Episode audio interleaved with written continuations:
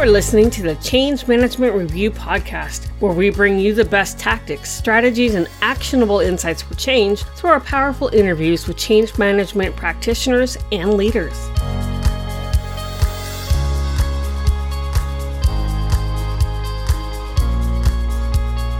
And now here's your host, Teresa Moulton.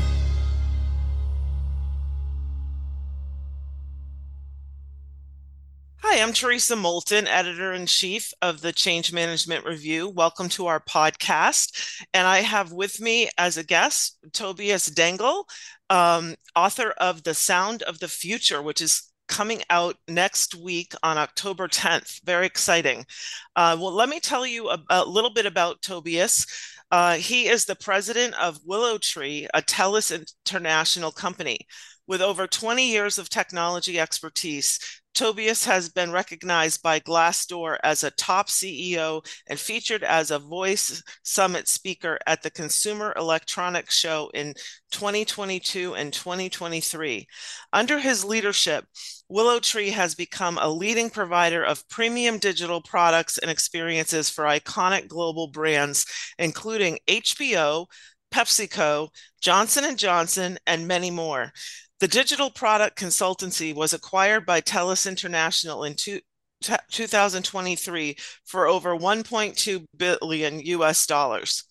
Prior to WillowTree, Tobias helped steward strategic partnerships and acquisitions and drive innovation on behalf of companies including AOL and Kearney.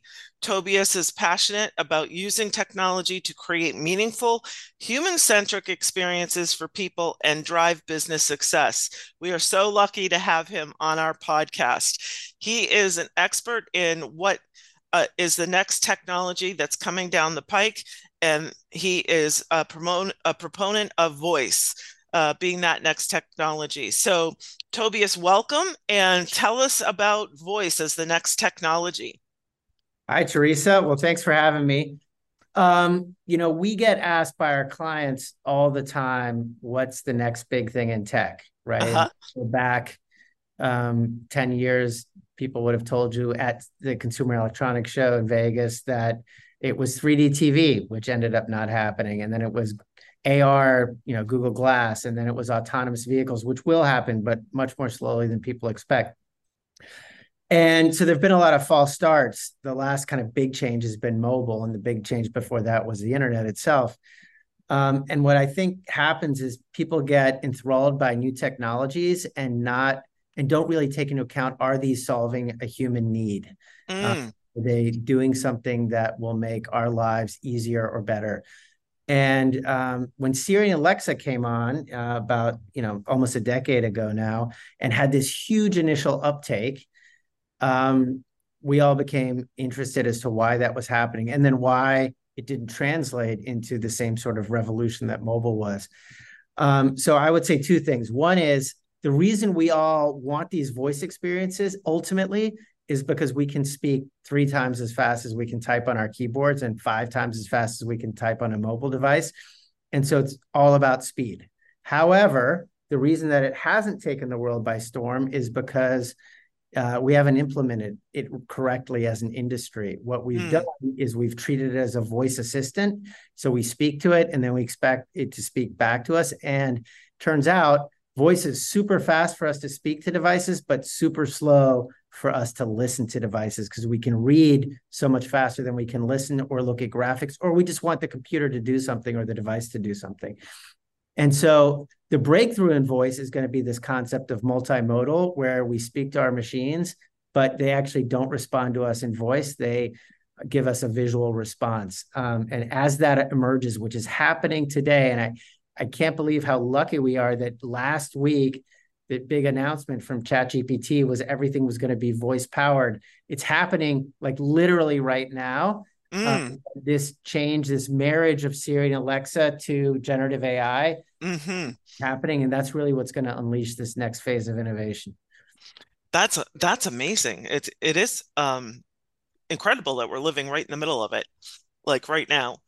Um, how do you see the how do you see this technology changing organizational culture roles and responsibilities uh, and in general kind of how people will feel about their their work yeah so when these changes happen and this is an interface change um, mm. every every interface that we have with our devices is going to be impacted so certainly consumers you know we're going to be in a in a world very very quickly where there will be a mic button on every app. And what we will be doing as consumers is telling our apps what to do like order me movie tickets or order my food or whatever it is versus swiping and tapping.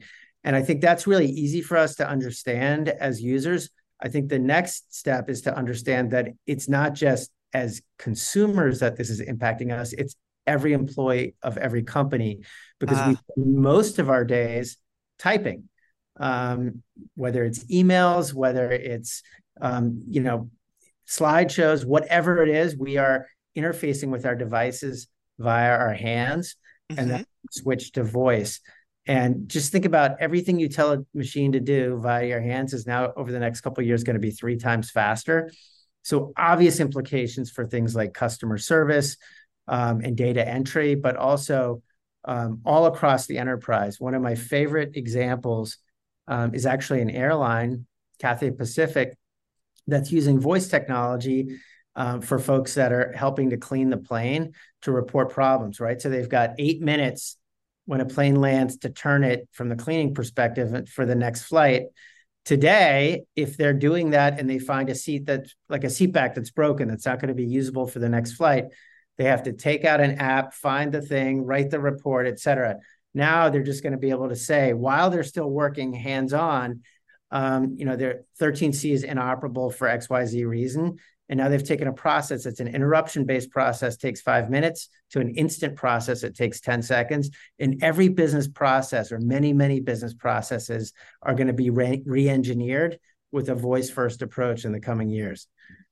That's that's like amazing because I know most companies have and still are going through ERP implementations from you know manual to um, client server to web. I mean, this is like dark ages. And now everybody's kind of used to being integrated and now they're going to have to get used to working without their hands. And uh, what's your projection on like how people are, are going to react to that so i think mostly positive because it will make a lot of the kind of rote part of work a lot faster. Mm-hmm. so example software development that a lot of the new approaches to how we write software is going to be voice first. So you know when i talk to the developers in our company they spend about 20% of their time thinking about what they need to do and about 80% of the time typing and actually writing the code. If that gets transferred which it invariably invariably will over the next coming years to 80% being able to tell think about what to do and tell the computer what to do and then it generating the code based on your voice commands and then just doing final editing. It makes their lives so much more interesting and so much more productive. So uh, i think the net net is for many of us um, the the the outputs that we have are going to accelerate because a lot of the more boring you know like the perfection of a PowerPoint slideshow. I can just tell the system, here's the five things I want to I want to do. Here's here's what I want each slide to say, and then the combination of the conversational voice-based AI wow. with, the, with the ChatGPT example being g- generative AI is going to output um, these slideshows or get me 80% there, right? And then right. I final tweaks. And so it's just going to make our lives incredibly more efficient. Yeah that's a whole world I I have to sit and think about and imagine. And um, from an organizational change management perspective, I'm thinking about user and end user experience, and um, I'm wondering how some how some folks are going to be able to adjust, given that they're used to typing it in, seeing it as it's created, to speaking it out and seeing it as it's created. Uh, you know, it, it sounds like maybe it wouldn't be that different, but I think for some people, you know, their minds work differently. Well, so this is again one of the reasons why the multimodal approach with the screen is so okay. important because we found that our trust for voice technology goes way up if we see real time what we're saying being transcribed and, and appear on the screen. Okay. The challenges with voice right now is we say something to Siri or Alexa, and then we get a response that doesn't make sense. And we're like, what the heck just happened? Did it not understand my words? Did it not understand what my words meant? Those are two different problems. Um, but so, for example, in restaurant ordering apps, what we're testing right now with some top restaurant chains is you're you're telling you're you're putting your order in via voice. Hey, I want you know two hamburgers, three fries, a Coca Cola, etc. Real time, you see your words on the screen, and as you're speaking in the background, the app is changing and putting together the order. And then by the time you finish speaking, the whole everything's ready. It appears and it's re- there for checkout. And you just say checkout. You know, your voice authenticated. You're wow. ready. And so that's just an example of, of how this is going to change and make processes that take two or three minutes take 15 seconds. Yeah. So, what's going to happen with that extra capacity in organizations? Um, are people just going to find uh, new ways of working and taking that capacity and applying it to different work? Or do you think it's actually going to have some impact on reducing jobs and the number of people who are needed? I think both. I think net net these kind of technology changes always create lots and lots of new jobs that yes. we predicted going into it. I mean, we're already seeing um, job postings for things like um, conversation architect or mm-hmm. prompt engineering. Yes. So that's already happening. These new job categories get created whenever something like this happens.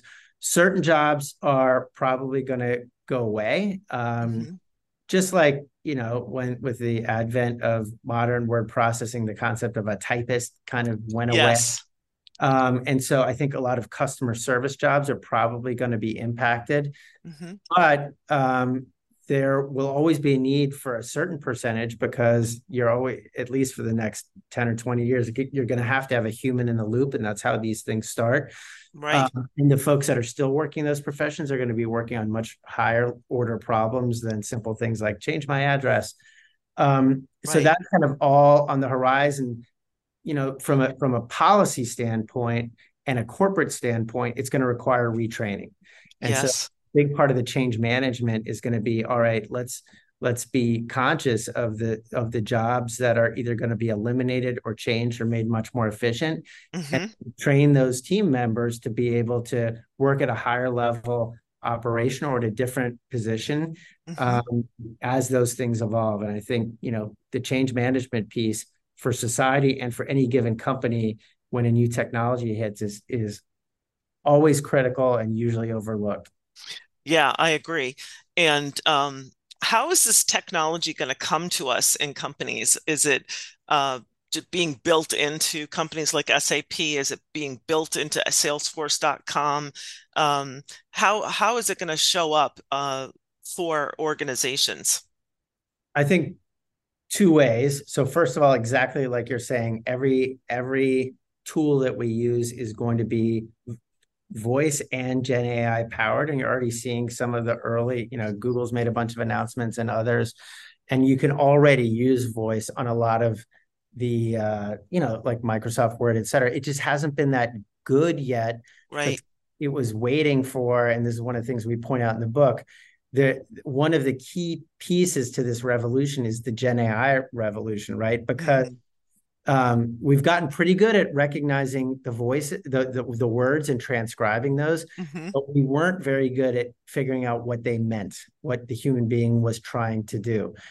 And so the example I was used, Google said a few years ago that they found 2,500 ways in English that people just set their alarm for the morning. There's 2,500 different turns of phrase that people use. Wow. It's mind boggling, right? You think there are like five. Um, but it just goes to show how complex the problem is of, for computers to understand what the human being being means. And so generative AI solves that. And so again, it's this combination of Gen AI and conversational AI that makes it happen. So to answer your question, it's going to pervade the software that we're already using, but require changes in process at the company, and it will un- unlock all sorts of efficiencies. The second is companies, especially large companies, are going to deploy their own custom voice solution okay. for employees or for um, end users and customers. And I'll give you an example. We're working with one of the large beverage companies in the United States. They have tens of thousands of reps in the field mm-hmm. that are fixing vending machines all the time or installing fountain systems in restaurants. Mm-hmm. Um, and they've got, you know, hundreds of different of models, et cetera, et cetera. So today, when they go out and they something's broken, they either have to go back to their truck and search through a paper catalog of all the parts, oh, or boy. they have an app but they have to type it in. They're searching like for all this stuff. And we're pioneering something like while the technician is working with both hands um, and their eyes are on the machine, they could say, Hey, I need a new valve for XYZ machine. And the whole the system does it automatically. So it just gives you an example of the incredible efficiency um, that voice can unlock in the workplace. But for something like that to work, large companies especially are going to build custom solutions so it's a two-pronged piece it's in this in software they're getting but also custom solutions for very specific applications wow yeah it is mind-boggling but it, it makes so much sense it really makes so much sense that's amazing. So um, just going back to change management for a second um, it sounds like the whole way that training is experienced and delivered is i know that it's changing now but it's going to have to take a leap forward before the change management folks can even apply uh, solutions to helping people build skills. Do you have any insight into what that might look like from a, uh, a training uh, perspective well, I think what's exciting is a lot of the training will be voice based itself. In fact, um, corporate training is, you know, that is one of the four or five areas that everyone predicts conversational AI is going to have the biggest impact. We're working with a large um, medical education company. Okay. We've deployed, um, you know, voice based apps that have a generative AI back backbone that simulate um, a patient, right? And so if you're a physician, um, which again is you know one of the most expensive um, uh, talents or professions to train for in our mm-hmm. society, you as a student can completely interact with them as you would with a human being, where you ask them questions and they respond, and then you ask them questions and they respond, and so you're able to do training in a much, much more efficient way um, and at whatever time of day you want versus having to actual actually ask real pay. I mean, what's that's how it happens now, right? How do doctors get trained? They sit in a room with other doctors, right? Uh, which is super inefficient and kind of annoying for the patient. Um, because if you're in a teaching hospital, you get asked the same thing eight different yeah. Like, aren't you guys talking to each other? Um, and this it's just one example, right? That's a super high touch training, but all sorts of training is going to happen in this kind of voice first environment. Mm. And how do you think it will impact email? Um, the there's a lot of things going on with email right now. Um, I think it will make composing email much faster. Right. Especially combined with Gen AI. Gen AI is going to be composing emails on your behalf. Mm. The downside is um, you're going to be receiving a lot more emails because it's so much easier to compose emails. Ah. And there's going to be all these filtering technologies that come in. So it's going to be an arms race because creating content, e.g., email, but also social media content, other content, it's going to be so much faster and easier. But we're already overloaded with content. So the curating and the filtering of content is going to become even more important than it has been. And by the way, that hasn't, you know, if there's people out there looking to start new companies like figuring out how to filter and curate content is is going to be an even more important um, pain point to solve going forward because it's just so so easy to create it. That's really interesting. Um, tobias tell us about your book. I'm really excited about that. What what are the main um, what's the big picture and some of the main uh, takeaways from reading your book yeah. So the book is really about how this technology, voice in particular, is evolving, but the backdrop is looking at how other technologies have evolved and trying to figure out where voice is going based on the history of first the internet and then mobile. And you know, in retrospect, they seem like they happened super fast. But mm-hmm. when you were living it, I mean, I was at AOL in the late 90s and then around mobile in 2008 to 10. You know, it, it actually takes a long time to evolve and it's not always a hundred, it's never a hundred percent clear, like, all right, this is a big bang moment. Um, there are a couple big bang moments. I think when Steve Jobs announced the, that iPhone was opening up to developers, ChatGPT 3.5 was a big bang moment, but yeah. there's not many. Usually it's an evolution. And so it's tying together like, how do you know that this is a real thing? The other thing that happens in technology is when it first starts, people don't use it or the, the the practitioners in the industry companies like mine it takes us a while to figure out what the best use of the technology is because we're always trying to use it like the old technology right the first tv shows were just broadcasts of radio shows or plays right it took a while to really figure out what how to make a good tv show mm. um, same with the internet right i was at AOL. Right.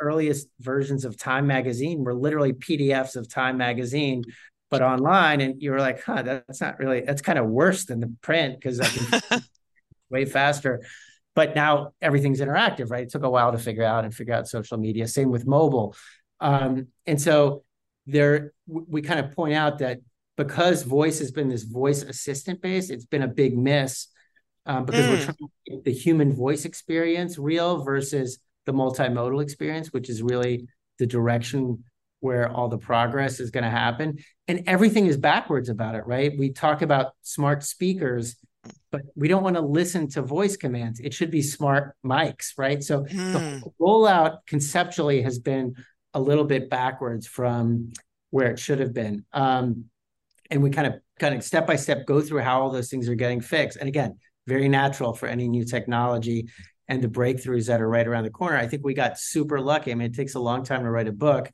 I could have never predicted that 10 days before the book gets announced that ChatGPT announces that its big innovation is adding voice to ChatGPT.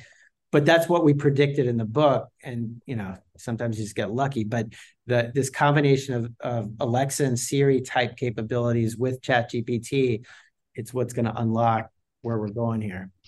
It it's amazing. And it sounds like um it sounds like your your book really does foreshadow uh, a lot of what's possible and where things are going.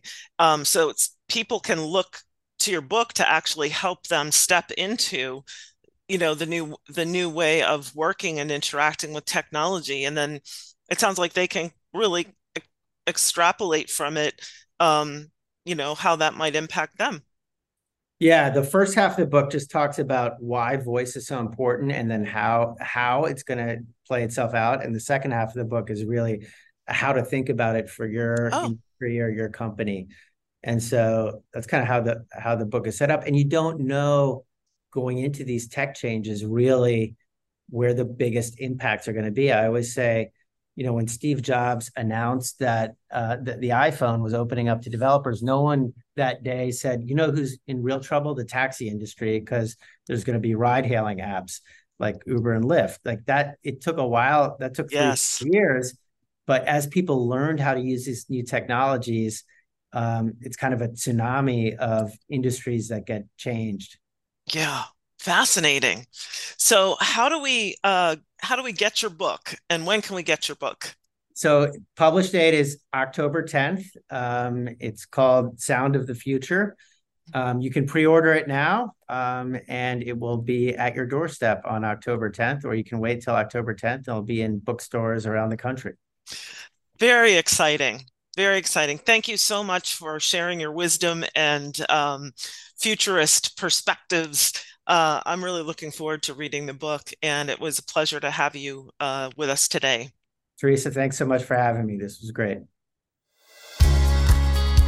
We hope you enjoyed this episode of the Change Management Review podcast. Be sure to follow us on LinkedIn, Facebook, Twitter, and Instagram.